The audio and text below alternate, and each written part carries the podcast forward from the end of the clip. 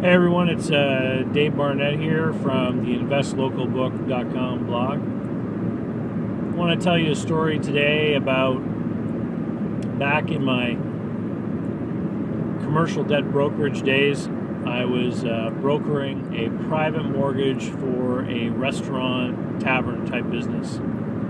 And restaurants and taverns are notoriously difficult to finance.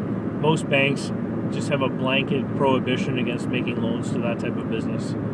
They just know how risky it is. So I had this guy had been successful in many different businesses, and he wanted to buy this uh, this tavern restaurant kind of business, and so I had a contract with him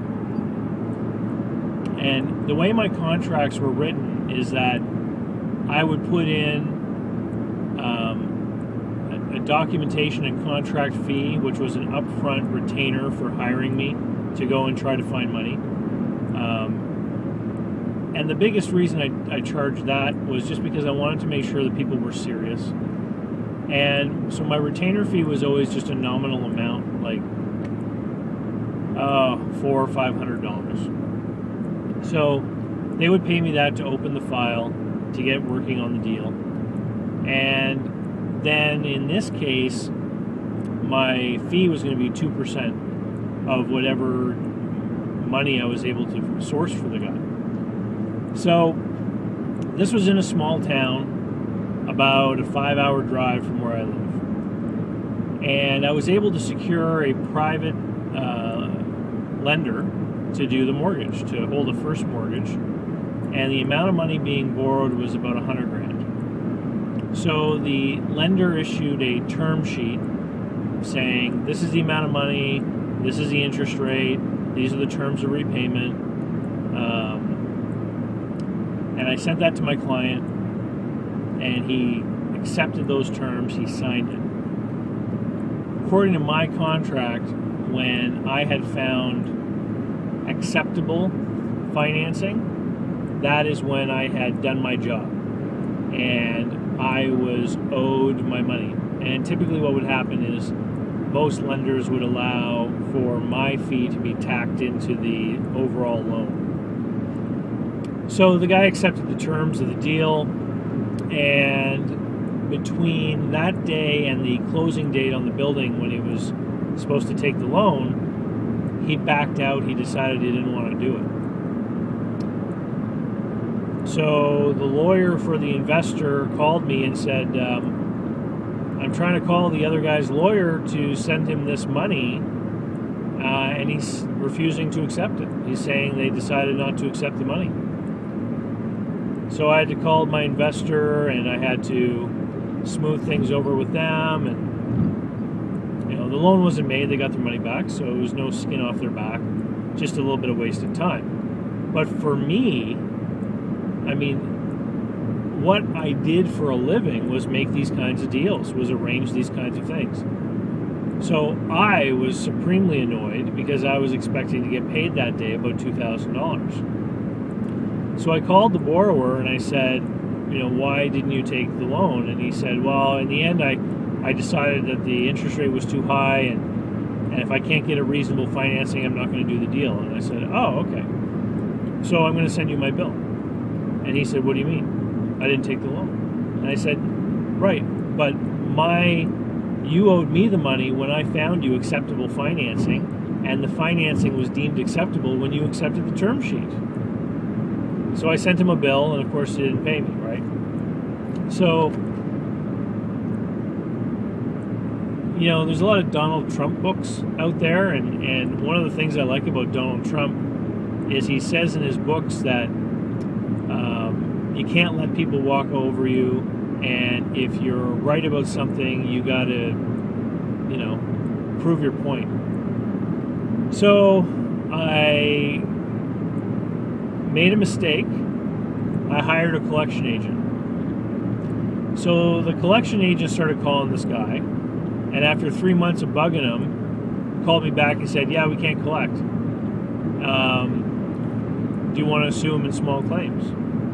And I said, Yeah, I want to assume in small claims. And they said, Well, according to the small claims rules, we have to file in the court nearest to him, which is five hours away.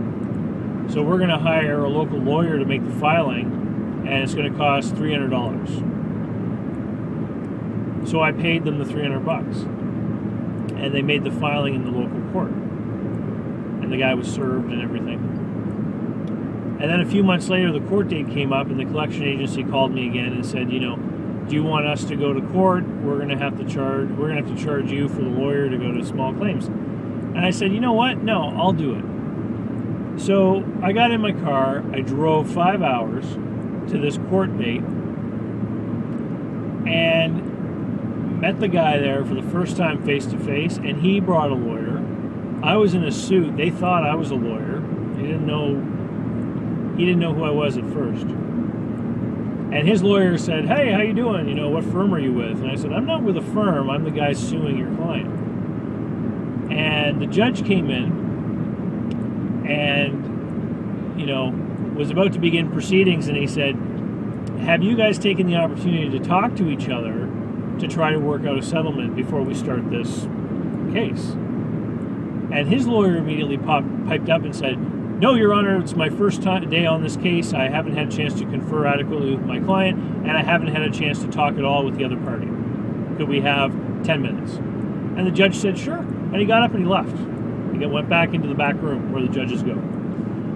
And so the lawyer came over and said, So what makes you think that we owe you any money? I whipped out my contract and I showed number one, my contracts were always made out in the name of the person who hired me and their entity. So I showed that both his client and his client's company hired me. And I pointed out the part that said that my job was to find acceptable financing and what my fee was, and that my job was done once I found acceptable financing. And then I had a copy of the term sheet with his client's signature on it indicating acceptance. And so I said, you know, here, here, and here, and this is why he owes me the money. So they talked for a little while, and then the lawyer comes to me and says, you know, if we gave you $500 today, would you uh, would you take that as a settlement? And I said, no, I wouldn't take $500. And they said, well, what about a thousand? And I thought for a minute. And I thought of that expression, a bird in the hand's worth two in the bush. Also knowing that a $1,000 doesn't nearly compensate me for 10 hours in the car. But part of the reason why I went to small claims that day was to get an opportunity to learn about the process and learn about how things are done. And that experience was very valuable because where I sit today in 2014, I've been to small claims court now five times. That one time I settled, four other times I won. So I wasn't sure what was going to happen once the judge came in. I wasn't sure what was going to happen, you know, who was going to say what. So I said, yeah, okay, I'll take a $1,000. And they said, great, we'll send you the money next week. And I said, no. I said, I need a $1,000 right now in cash or a certified check. So his client left the court, ran across the street to his bank. The judge came back in and said, What's going on? And we said, We've come to an agreement where everything's okay. The judge said, Great. And he had another 20 minutes to wait for his next case, so he went back to his little room and the guy came back across the street with a certified check from the bank or teller's draft or whatever they are, money order, for a thousand bucks. Gave it to me. And then I signed a paper actually withdrawing the case from the court.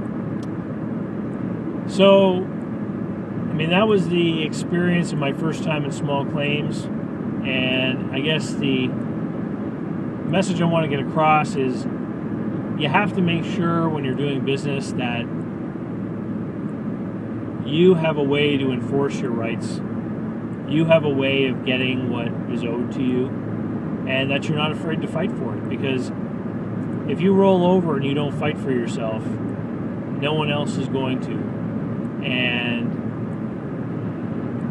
having people tell stories about you, about how they screwed you and stuff. You don't want that out there. You want people to know that you're a fair business person, that you deal fairly, but you demand respect and you demand fair treatment from them as well.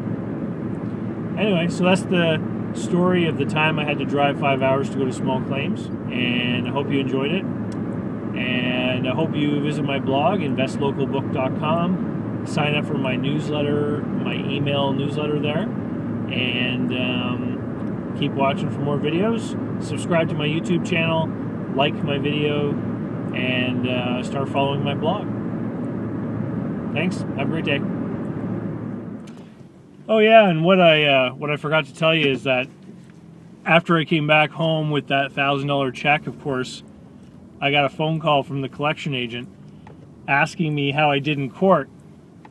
And I told him I settled for a thousand bucks, and of course, then the collection agent wanted his cut because in the contract I signed with the collection agency, they were supposed to get like 25% of any any collected amount and I said, but you didn't go and get the money, I did.